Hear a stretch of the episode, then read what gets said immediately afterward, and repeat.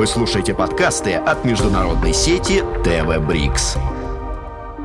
Юлия Дрейзис, китаист, доцент кафедры китайской филологии Института стран Азии и Африки МГУ. Окончила МГУ по специальности лингвистика. Китайский начала учить на первом курсе. Впервые поехала в Поднебесную в 2005-м на стажировку в Педагогический университет Центрального Китая. Юлия Дрейзис – переводчик современной китайской литературы и классических текстов о чайной культуре, создатель блога о китайской поэзии, автор курсов по современному китайскому кино, и истории китайского языка. Пишет стихи, увлекается китайской кухней и аргентинским танго. Добрый день, Юлия. Здравствуйте, Ольга. А что вообще значит чай и чайная церемония в культуре Поднебесной?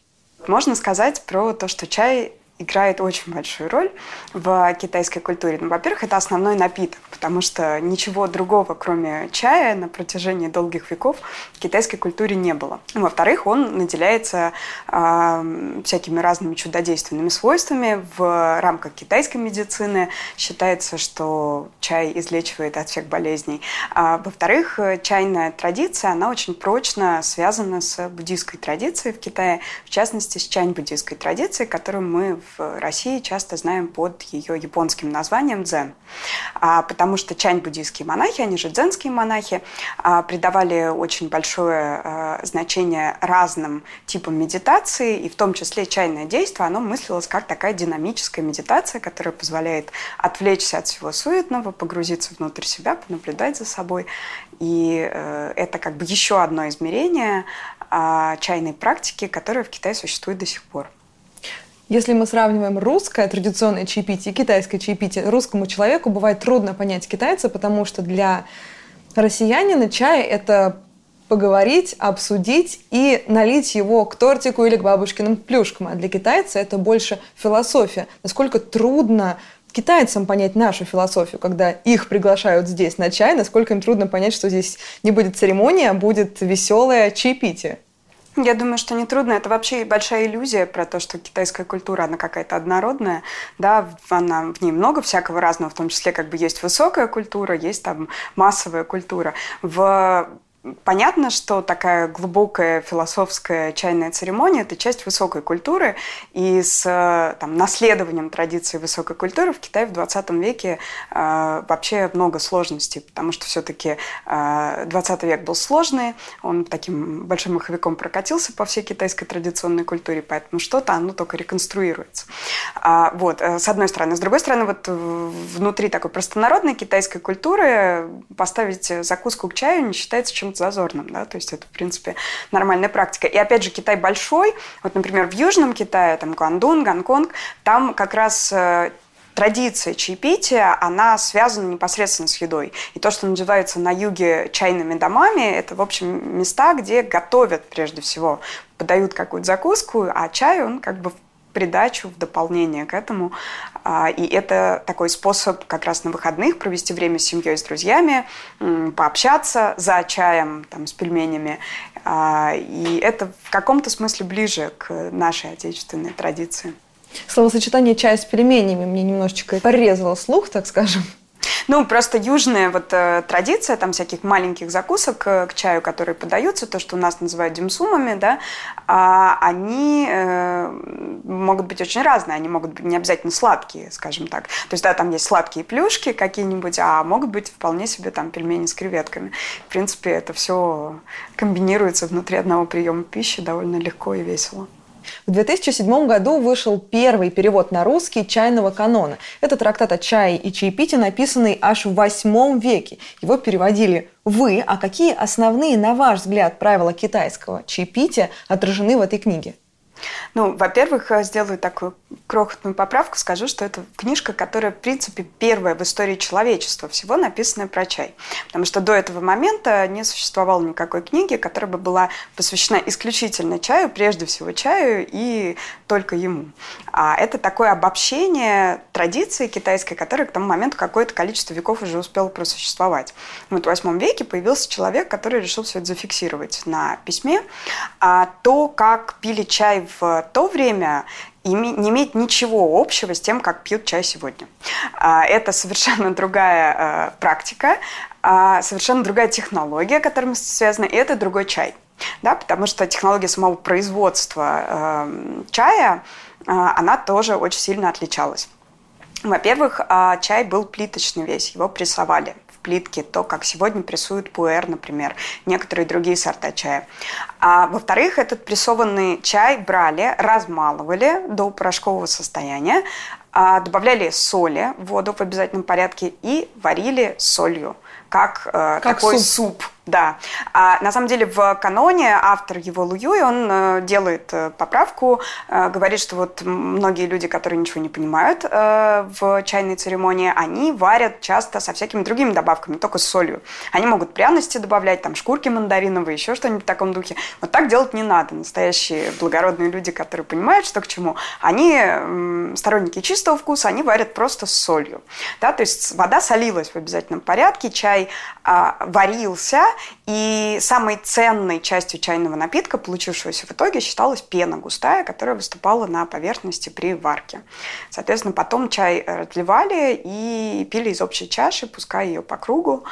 А, то есть в этом смысле это тоже очень сильно отличается от того, как чайная церемония стала выглядеть в последующие века. И вообще как бы то, что мы называем современной китайской чайной церемонией, это приобретение э, там, последних веков. Да? То есть на самом деле ее история не такая длинная, как может быть э, может показаться. В Китае все имеет длинную историю, но э, чайная традиция очень сильно видоизменялась на протяжении многих столетий. То есть потом, уже вот в восьмом веке была такая модель взаимоотношения с чаем. Дальше она очень быстро начинает меняться. И уже в следующую эпоху изменяется до неузнаваемости. А можно ли где-то в Китае попробовать тот самый соленый чай с пенкой? Ну, наверное, у каких-то энтузиастов, которые там пытаются это восстановить, это можно сделать. Да и в России, в общем, есть чайные энтузиасты, которые там предлагают варку по методу Луюя, то есть они пытаются реконструировать э, то, каким образом чай готовился в это время. Но тут, мне кажется, проблема, она отчасти заключается в том, что у нас нет тех самых сортов. Да? То есть мы не можем, мы можем как-то пытаться восстановить технологии приготовления, мы не можем воспроизвести технологию производства, и не только э, потому, что у нас есть какие-то пробелы в нашем знании, да, мы не все знаем, а, но и просто потому, что не хватает внимания, ресурсов и так далее. В общем, ни, никто этим особо не занимается в сегодняшнем Китае. Вы переводили чайные тексты эпох Тан и Суна. Это период с 7 по 13 век. А насколько за эти столетия изменился китайский язык? То есть, например, если мы посмотрим древнерусскую литературу, не каждый современный читатель поймет некоторые слова. С китайским также? А, да, и вот возвращаясь к тому, что и сама церемония изменилась, вот в, в сунское время чай уже начинают а, пить а, тоже порошковые, но заваренные совершенно другим способом, путем взбивания в чашке. А это немножко похоже на современную японскую чайную церемонию. А, и то, каким языком это все описывается в чайных трактатах уже сунских, таких предмонгольских, да, потому что дальше как бы сунское правление заканчивается тем, что приходят монголы а, и захватывают весь Китай. А, если мы посмотрим на а, язык, а, мы увидим, что это, конечно, совершенно другой язык. И вообще для м, китайского очень характерно существование как бы двух уровней языка. У нас есть а, язык высокий, у нас есть э, язык разговорный. Они очень сильно отстоят друг от друга. То есть это отстояние, оно сродни дистанции между, например, латынью, а, и романскими языками в средневековой Европе. То есть, по сути, у нас есть вот такой законсервировавшийся а, язык, который основан на стандартах 4-5 а, века до нашей эры, который в таком закостеневшем виде продолжает существовать вплоть до начала 20-го, на самом деле, еще и дальше. И у нас есть стремительно эволюционирующий разговорный язык, который расходится вот все сильнее и сильнее, вилка между ними становится все больше и больше. Вплоть до того, что современный китаец не может читать тексты, которые написаны на классическом языке без специальной подготовки. Это отдельный абсолютно навык. Хотя вроде бы иероглифика осталась той же, да, но там весь грамматический строй очень сильно изменился. Чтобы что-то прочитать, нужно перевести с китайского на китайский, как у нас По говорят, сути, с русского да. на русский. По сути, так и есть, да. Есть э, там какие-то традиционные тексты, которые вот существуют в переводах на современный язык. Но понятно, что а, в параллель текстам, писавшимся на классическом языке, в уже там высокое средневековье начинают создаваться тексты, которые писались на разговорном. То есть всякие, например, там большие многоглавые романы китайской традиции, типа «Путешествие на запад», «Сна в красном тереме», «Троецарствие», они все писались на разговорном уже языке, ну или, по крайней мере, на чем-то гораздо более близком к разговорному, не на китайской латыни. То есть, грубо говоря, какая-то часть литературы была доступна только читающим образованному обществу, а остальным пересказывали содержание. Ну, ну по... по сути, да. То есть э, всегда был какой-то такой процент небольшой от общего населения э, в гигантской аграрной стране, который получал образование классического типа, и, собственно, занимался развитием высокой культуры. А подавляющая масса населения была вообще неграмотная, да, но, с другой стороны, э, было, э, там, по меньшей мере, с XIV века городское а, сословие, которое могло себе позволить э, покупать книжки, читать, собственно, бум такой вот печатной индустрии китайской, он как раз с этого момента начинается, когда в городах появляются издательства, начинают публиковаться очень много разных литературы. А какие тренды прослеживаются в современной китайской и прозе, и поэзии? О чем пишут и о чем читают сейчас в КНР? Ну, современная китайская литература – это тоже море разливанное, да, как Китай очень большой, там очень много разных традиций.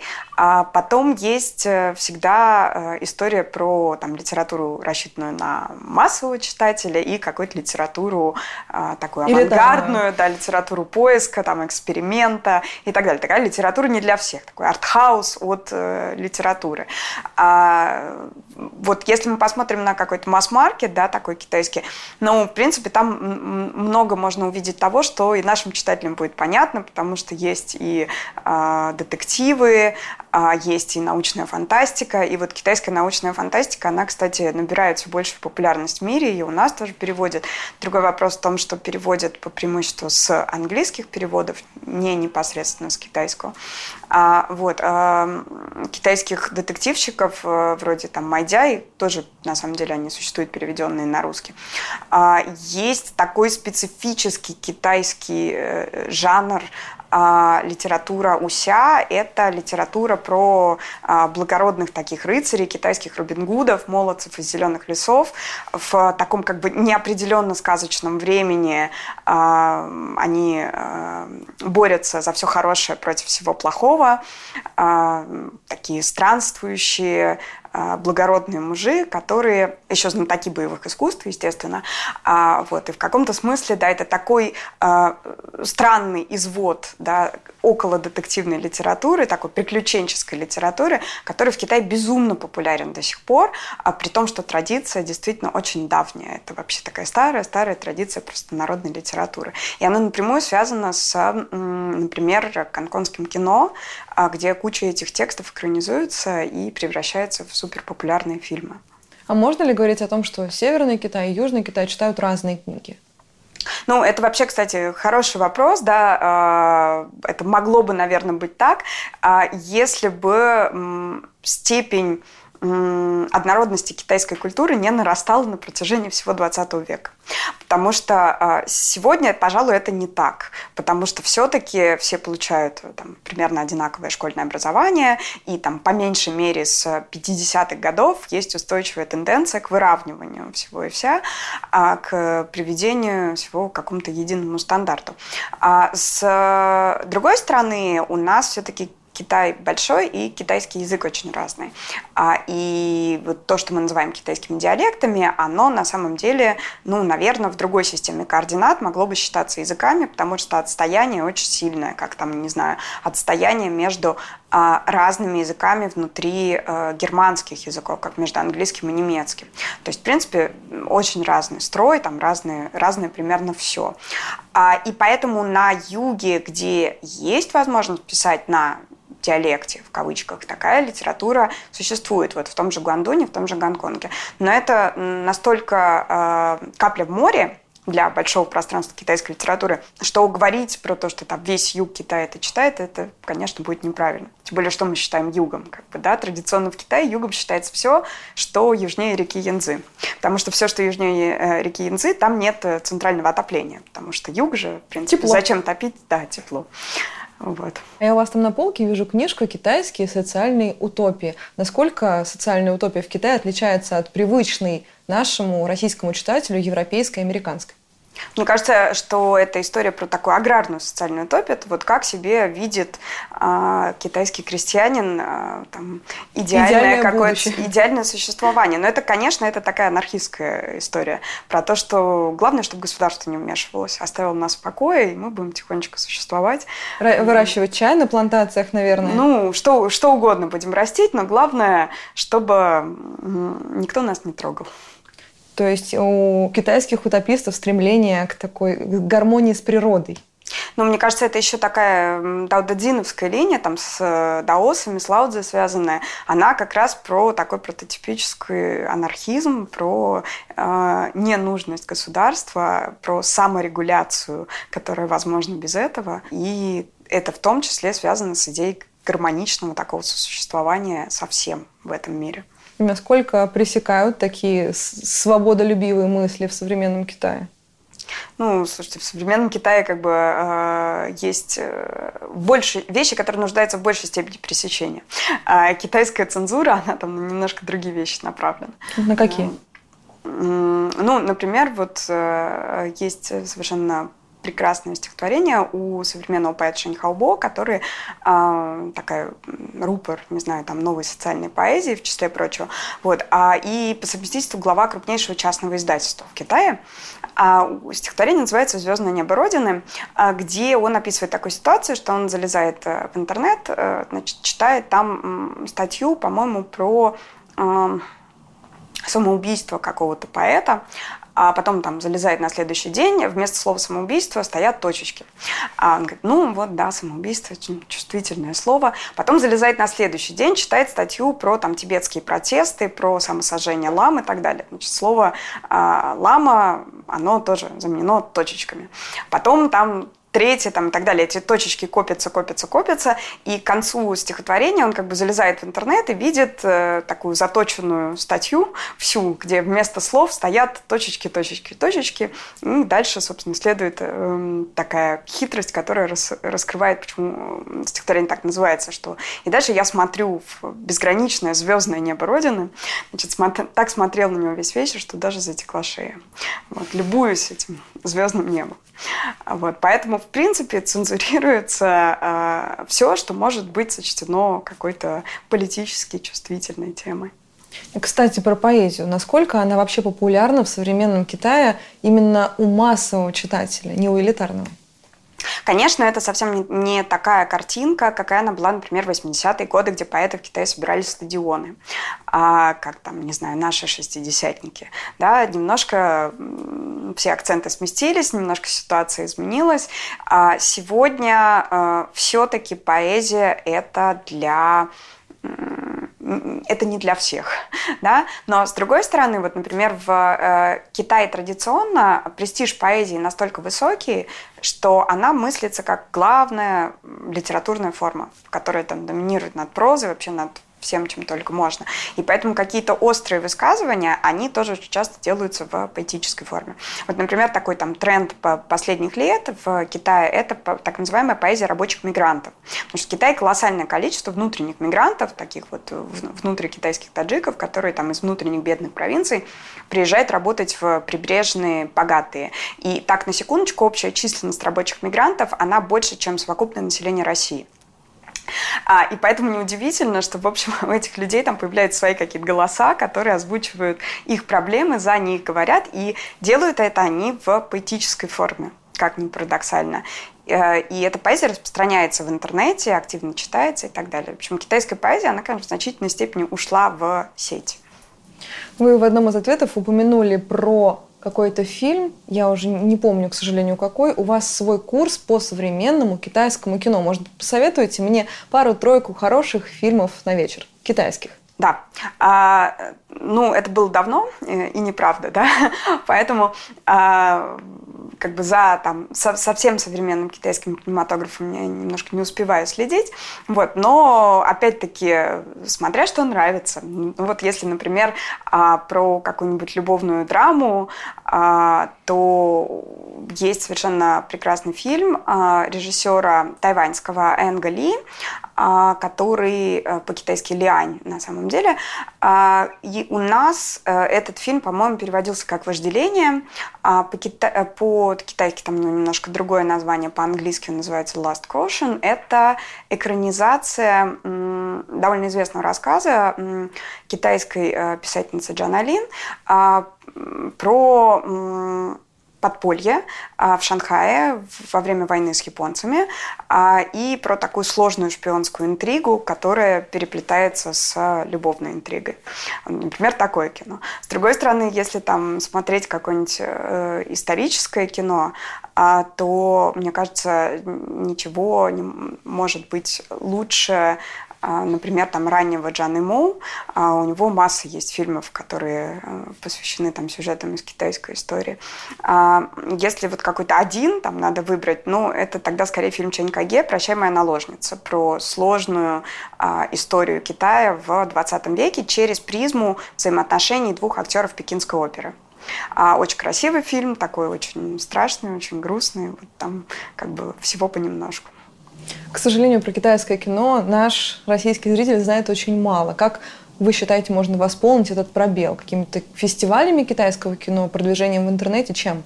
Ну, есть, э, в частности, там, Дни китайского кино и фестивали тоже, которые на регулярной основе проводятся. Как бы каждый год китайцы привозят какие-то свои фильмы, а у нас показывают.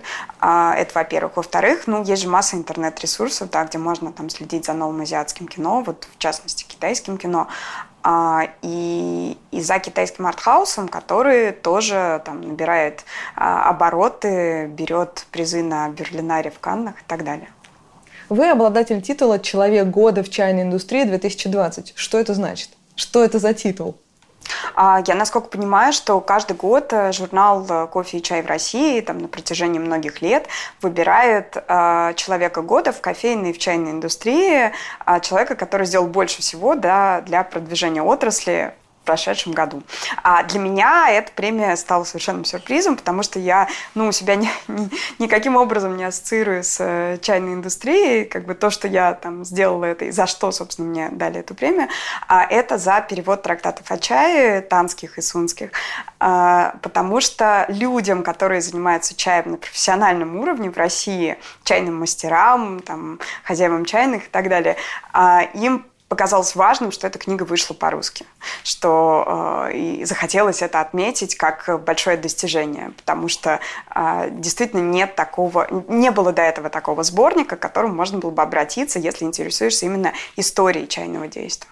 Мне кажется, что сегодня в России в том числе в Москве, набирает очень большую популярность чай, настоящий китайский чай. У меня все больше друзей заваривают чай в чайничках, как-то его специально нагревают, остужают. А раньше было больше народу, которые просто заваривали пакетик и особенно по этому поводу переживали. Вы чувствуете этот тренд, что мода на китайский чай в России, в столице набирает популярность. Да, я бы сказала, это не только в столице происходит, то есть э, оно так расползается тихонько, на самом деле, по просторам нашей Родины. Да, конечно, это есть, и э, есть интерес к чаю а, китайскому в разных его изводах, а, к разным там технологиям заваривания. Ну и вот опосредованным образом получается, что и к истории чайного действия, к тому, как это все развивалось в, самом Китае.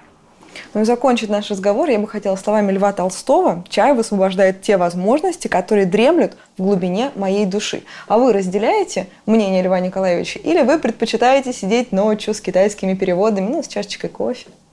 Нет, я скорее, конечно, чайный человек, да. всем, всем прочим напиткам предпочитаю чай, хотя как бы кофе тоже могу выпить, но чай это особенная такая какая-то история. Он очень разный. Мне кажется, что там степень вариативности между разными сортами, она гораздо выше, чем кофе, безусловно. Никакие там альтернативные методы заваривания кофе, они все равно не дают такого разнообразия вкуса, какого дает китайский чай. А какой сорт вы завариваете, чтобы взбодриться? Ну, взбодриться, там какой-нибудь тонинный вариант, где побольше, там, побольше танина, побольше кофеина. И мне кажется, что э, ничто не сравнится с пуэром э, по степени его бодрящего эффекта. А наоборот, чтобы расслабиться, настроиться на сон грядущий, или чай тут не подходит?